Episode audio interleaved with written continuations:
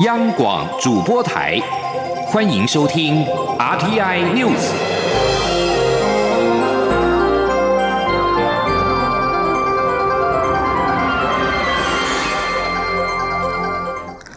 各位好，我是张旭华，欢迎收听这节央广主播台提供给您的 RTI News。台湾与博流的旅游泡泡可望于近期开放。中央流行疫情指挥中心指挥官陈时中今天表示，指挥中心下午会和外交部、交通部开会，针对开放时程和细节做初步定案，待讨论确定之后会尽快公布。记者刘品希报道。台湾与博流的旅游泡泡目前正紧锣密鼓协商当中。疫情指挥中心指挥官陈时中七号表示，由于双方都没有疫情，所以旅游泡泡预计采用绿色通道模式进行。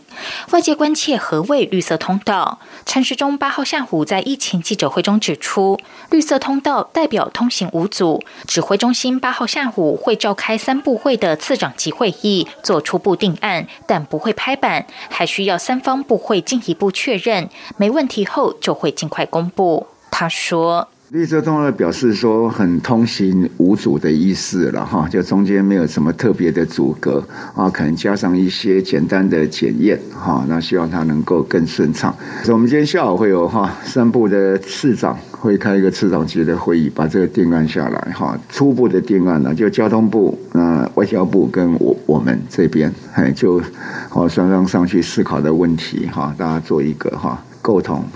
陈时中强调，双方开放旅游泡泡，就一定会放宽相关检疫规定。如果要这边关五天，那边关十四天，那就空有泡泡之名，没有泡泡之实，那泡泡就根本不可行。所以双方会朝着更自由的方式进行交流，这也是目前在演绎的方向。媒体关切陈时中是否会带头示范参与台博旅游泡泡。陈时中说：“我命没有那么好吧？”他并表示，台博旅游泡泡开放后，博流民众也可以来台湾玩，但通常博流民众都是来台湾就医居多。未来他们来台就医，可循旅游泡泡的模式，会比原来放松，但不能完全比照，毕竟是要前往医院，还是要比较严格一点。此外，媒体询问，除了博流外，是否考虑针对邻近国家跟新南向国家也推动旅游泡泡？陈时中说，越南近来有几个地方发生本土疫情，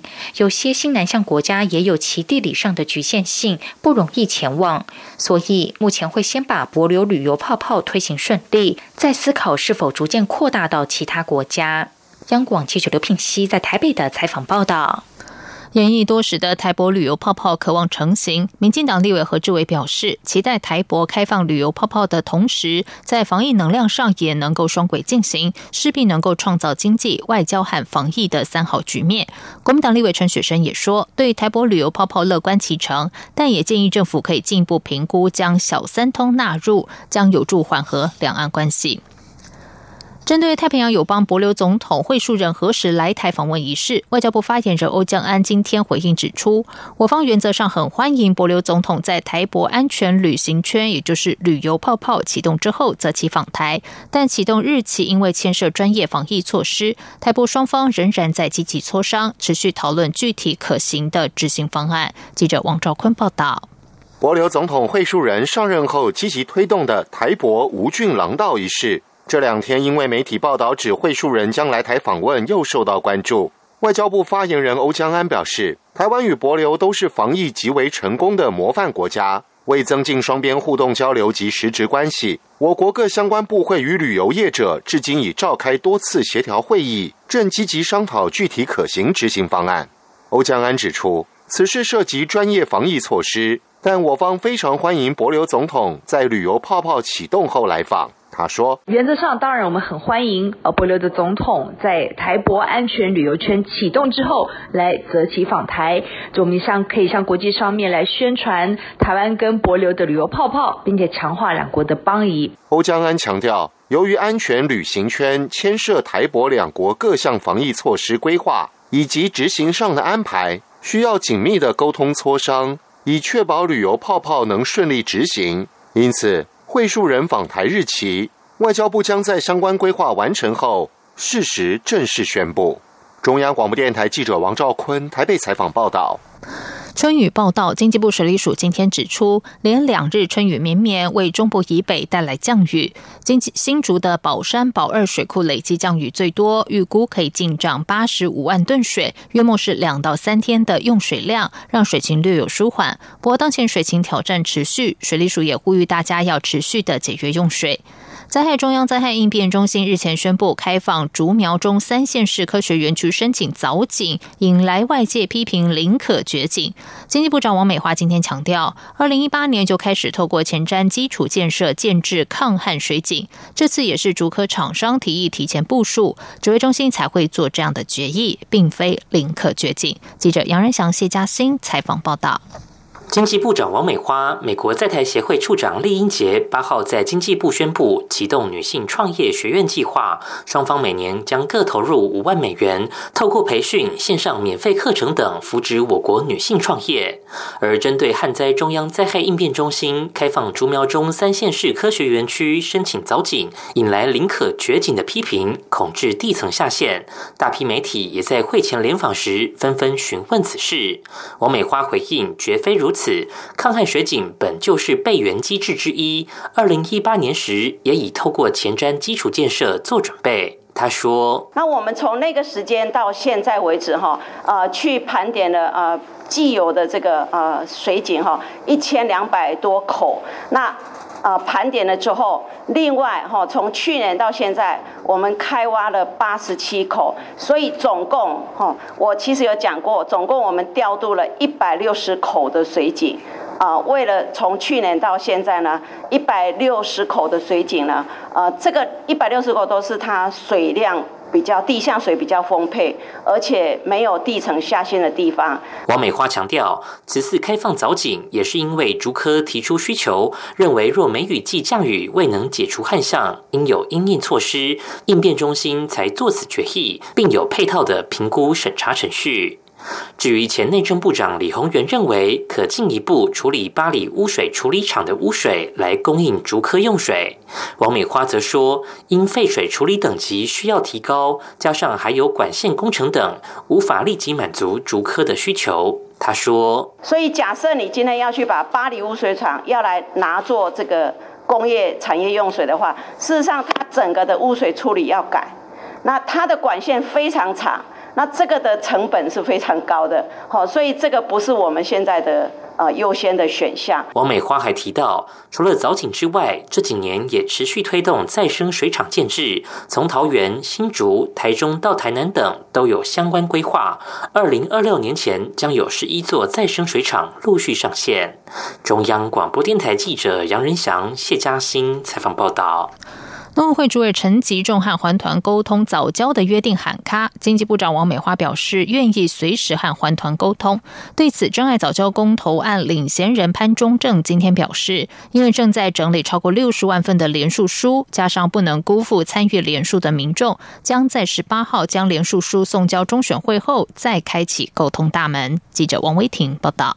农委会主委陈吉仲原定八号要与环保团体沟通早教议题，但突然取消。外界质疑农委会并非早教保育主管机关，陈吉仲居中沟通协调的角色并不恰当。发起早教公投的环保人士潘中正八号下午受访时表示，环团长期以来跟总统府都有沟通管道，其中最常接触的就是陈吉仲。后来早教保育业务转由海委会海保署负责，但是陈吉仲仍愿意担任与府方沟通的管道。潘中正也还原与陈吉仲相约沟通的过程，指出，在接到台湾公民参与协会理事长何宗勋转告陈吉仲有意沟通的讯息后，但是他当时忘记应该要顾及整理公投联署书和不能辜负联署人的期待，才会误判。潘中正表示，将在十八号把联署书送交中选会后，再开启沟通大门。那王美花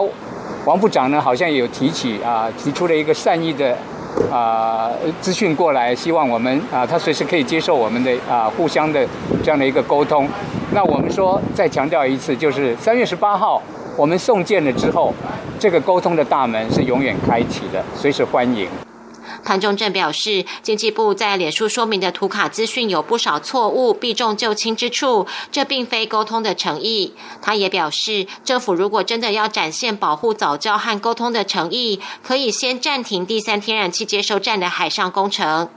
行政院发言人、政务委员罗秉成表示，政院尊重环团在送件之前暂停会面，行政院将持续对外说明政策，经济部也会透过各种管道与社会沟通对话。对于潘中正提出先取消三阶海上工程以展诚意，罗秉成表示，相信这只是潘中正的诉求，并非是对话的前提，政院仍非常愿意启动沟通管道。罗秉成强调，早教的本质是环保对环保的抉择。政府将持续说明政府保护早教的措施，以及三阶对于供电稳定和减煤降空污的重要性，让更多民众在做出抉择前有充分资讯。中央广播电台记者王威婷采访报道。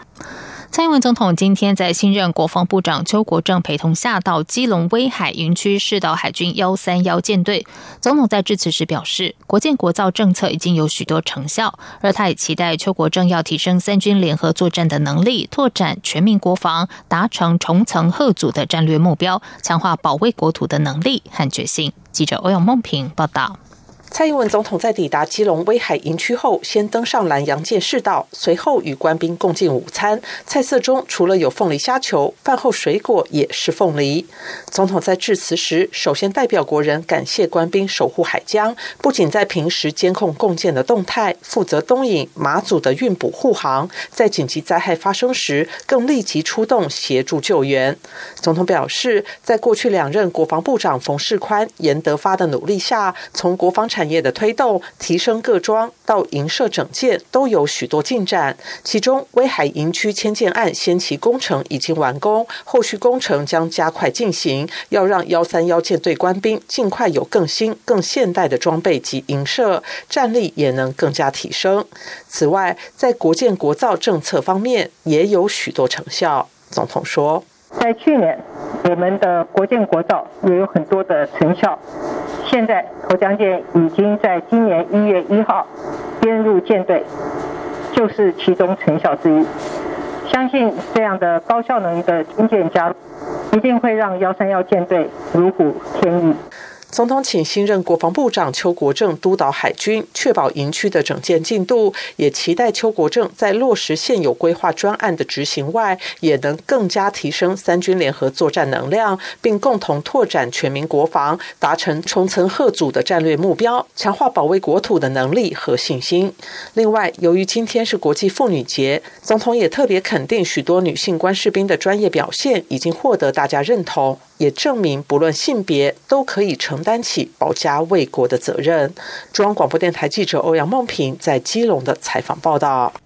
在外电消息方面，为了回应工会在缅甸军方上周的逮捕行动之后所号召的全面罢工，反政变的示威群众今天在缅甸全国走上街头。从二月一号的军方发动政变推翻翁山苏基领导的文人政府后，缅甸就陷入了动乱，并且爆发反军政府的大规模示威活动。警察和军方对示威者采取日益残酷的镇压，造成超过五十人丧生，将近一千八百人被捕。尽管存在风险，但抗议人士仍在缅甸商业首都仰光、第二大城市瓦城和全国其他城镇部分地区示威集会。而在今天的示威活动前，缅甸工会呼吁展开大规模罢工来瘫痪缅甸经济。十八个工会发表声明说，在军队打压缅甸人民之际，像平常一样持续经济和商业活动，只会使军方受益。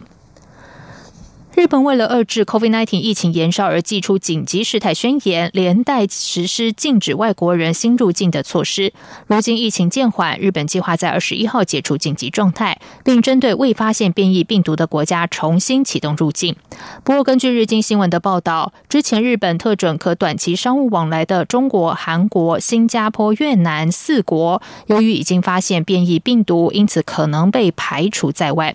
日本境内的疫情趋缓，根据日本。读卖新闻五号到七号实施的全国性民调显示，首相菅义伟率领的内阁支持度从二月的百分之三十九上升到了百分之四十八。这里是中央广播电台台湾之音。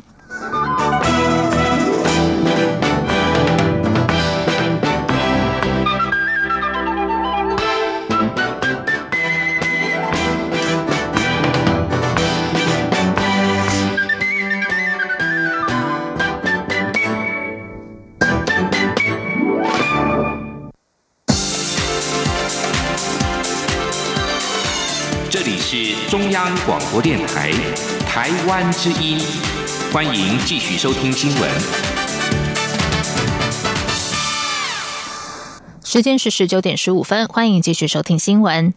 今天是国际妇女节，蔡英文总统在脸书透过影片表示，在台湾各领域都有许多认真坚毅的女性，透过坚持和勇气打破僵化的樊篱。从军官、警官、消防员、防疫期间的医护团队等等各领域都可以看到女性的身影。但他更期待未来这些女性的杰出表现不再被刻意当成样板，被称为女强人，而是理所当然的存在。他也希望未来政府的典礼活动礼宾人员不再只有单一性别，要致力打破性别的刻板印象。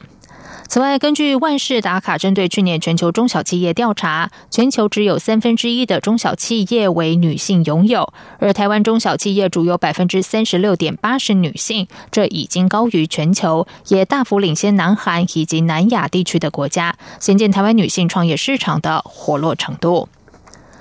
而在国际妇女节的今天，人力银行公布了调查，有超过半数的女性上班族觉得工作环境充满性别不平等，而且有超过六成女性上班族碰过求职歧视，像是被追问婚育计划、被挑剔长相、外形、身高、体重，还有被追问感情状况。记者杨文君报道。Yes 一二三求职网在回收一千一百九十五份二十岁以上女性上班族的有效问卷调查后，发现觉得目前工作环境有性别不平等的女性劳工占百分之五十三点六，且有百分之六十四点三在求职过程遇到歧视，像是被追问婚育计划、被挑剔长相、外形、身高、体重、被追问感情状况，以及被要求上班时的打扮或穿着，甚至还被追问。是否请过生理假？更有百分之六十七点四的人透露，曾经遇过和男性同仁同工不同酬的状况，预估月薪至少平均要增加七千零八十八元，才能消除窘境。Yes 一二三求职网发言人杨宗斌分析，随着高等教育普及化，女性劳工的学历不是问题，缺的是发挥长才的机会，同时得到对等薪酬。他说。要建立更为友善女性的职场环境，建议企业指派公务时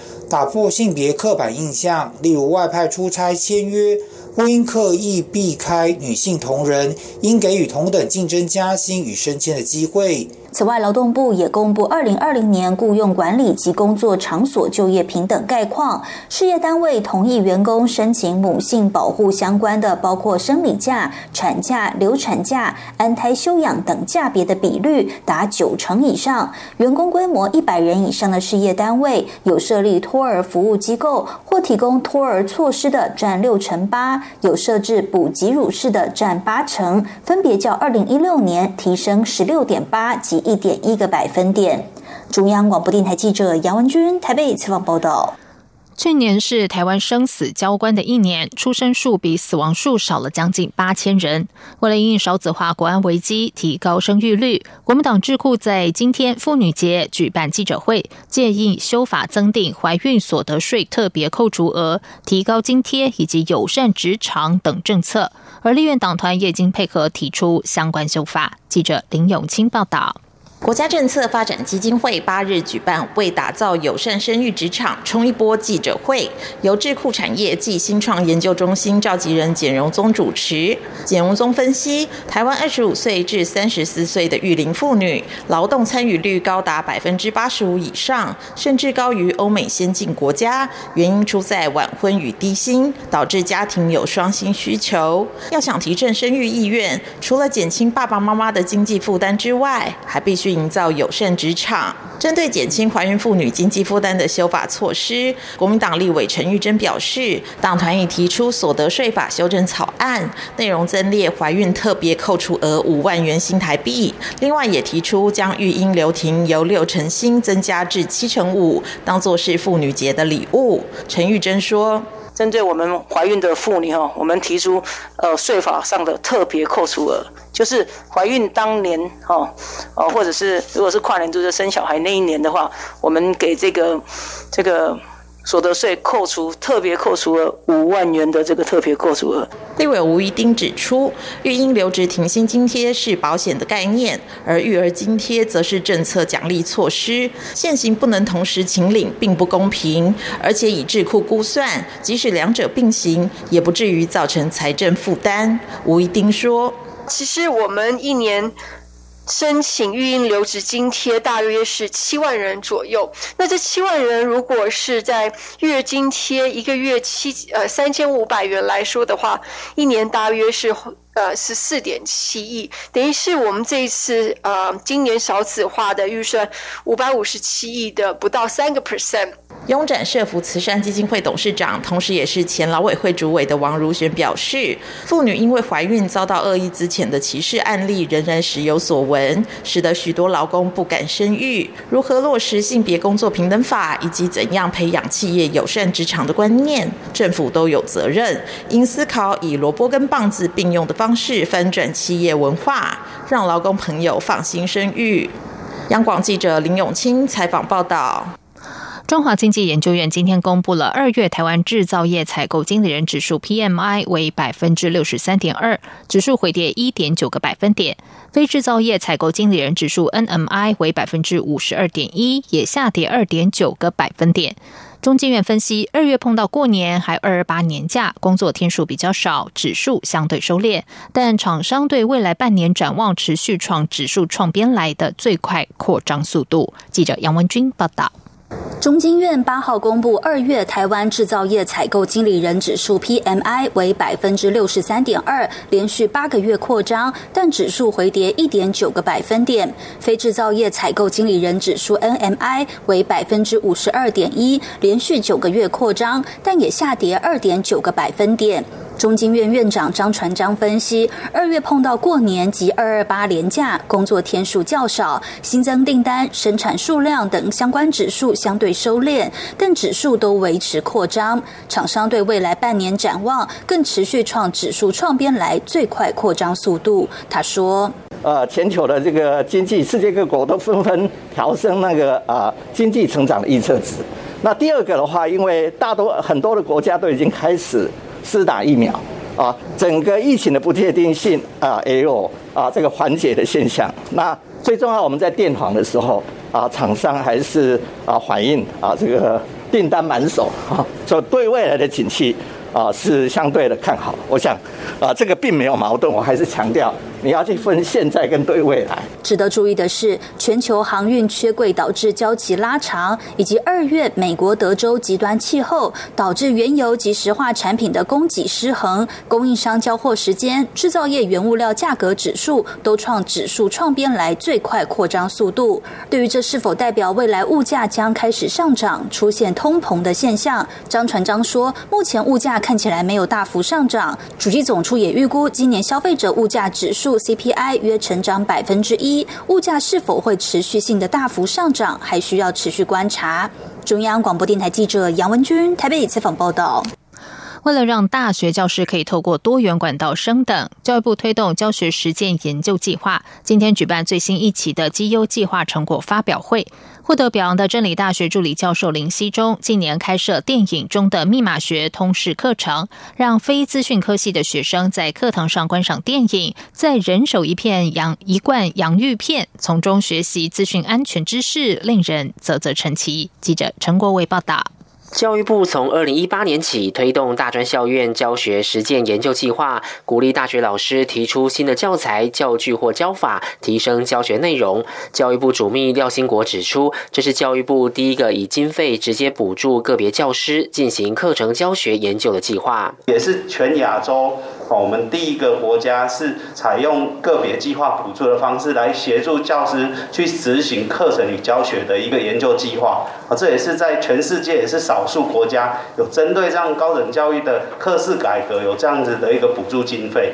教育部针对在去年七月完成计划执行的一千一百一十位计划主持人当中进行三阶段评审，最终选出一百零五件绩优计划，其中真理大学资讯工程学系助理教授。林西中的计划是融入电影之资讯安全通识教育。他每学期在电影中的密码学课堂上，带领非资讯科系的学生观赏十部左右的电影，并在不涉及复杂数学及专业知识的前提下，循着资讯科技发展的历史，一路探讨到近期热门的骇客攻击、勒索病毒、比特币等议题。每一个学期在我的课程中，哈，都会有一个非常有趣的画面，哈，就是全班的学生人手一罐洋芋片。可能有趣的地方不是洋芋片可不可以上课吃，好，而是在电影欣赏之后，我们会带着学生把那个洋芋片空罐制作成跟电影中具有相同加密能力的一个加密器。教学实践研究计划总主持人黄俊儒表示，每年收到的计划案数量不断上升，从第一年的两千一百多件，第二年两千八百多件，到去年突破三千大关，今年已经达到三千七百多件。教育部也出版教学实践。研究期刊扩大教学成果交流途径，教育部鼓励各大学肯定认可或选的绩优计划，在教师评鉴及升等时视同为专业研究成果，让老师持续积极投入教学实践研究。中央广播电台记者陈国伟台北采访报道。接下来就进行今天的前进新南向。前进新南向。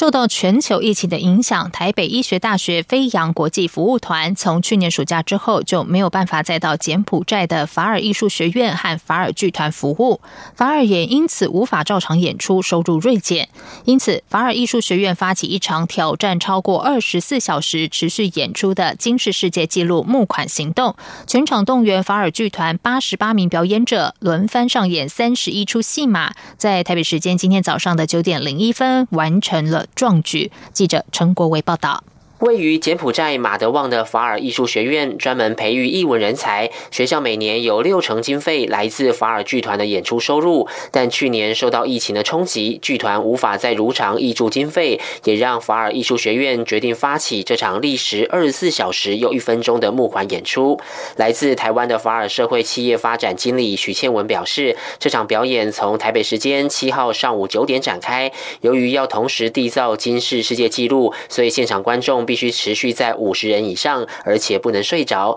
这对进入半夜后的几个小时是一大考验。所幸在强力动员下，现场平均人数都在一百五十人左右。表演也透过脸书、YouTube 以及线上募款平台同步直播。尖峰时段曾吸引全球约一千人收看。不管是现场的还是线上的演出，我们都没有任何的就是收费，就是最主要是希望说，就是大家可以就是以行动来支持我们。他提到这个演出。从去年七月起酝酿，本来规划在今年一月举行，但后来当地疫情升温，所以延到这时候进行。一共动员八十八名马戏表演者、音乐家、画家及舞者，还有约一百名柬埔寨行政人员，以及十名在美国与法国的合作团队。现场的演出涵盖法尔剧团历年三十一出戏码，每出还包含四到十三个特技表演。团队在八号早上九点零一分之后，都极度开心能完成壮举。许倩。文说，这场表演预计募集十万美元，到活动结束时已经募到八万两千美元。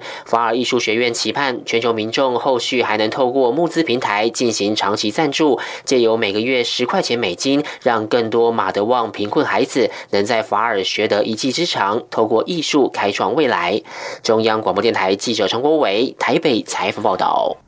高雄市政府暨南高平约有六千名的新南向外籍生，为了培养更多的相关经贸人才，高市府经济发展局西手工研院、高雄科技大学规划了科技创新与事业经营对接南向市场硕士学分班，期盼来自印尼等国家的学生能够成为未来企业的经贸大使，吸引了超过九十名的侨生以及对南向市场有兴趣的学生报名。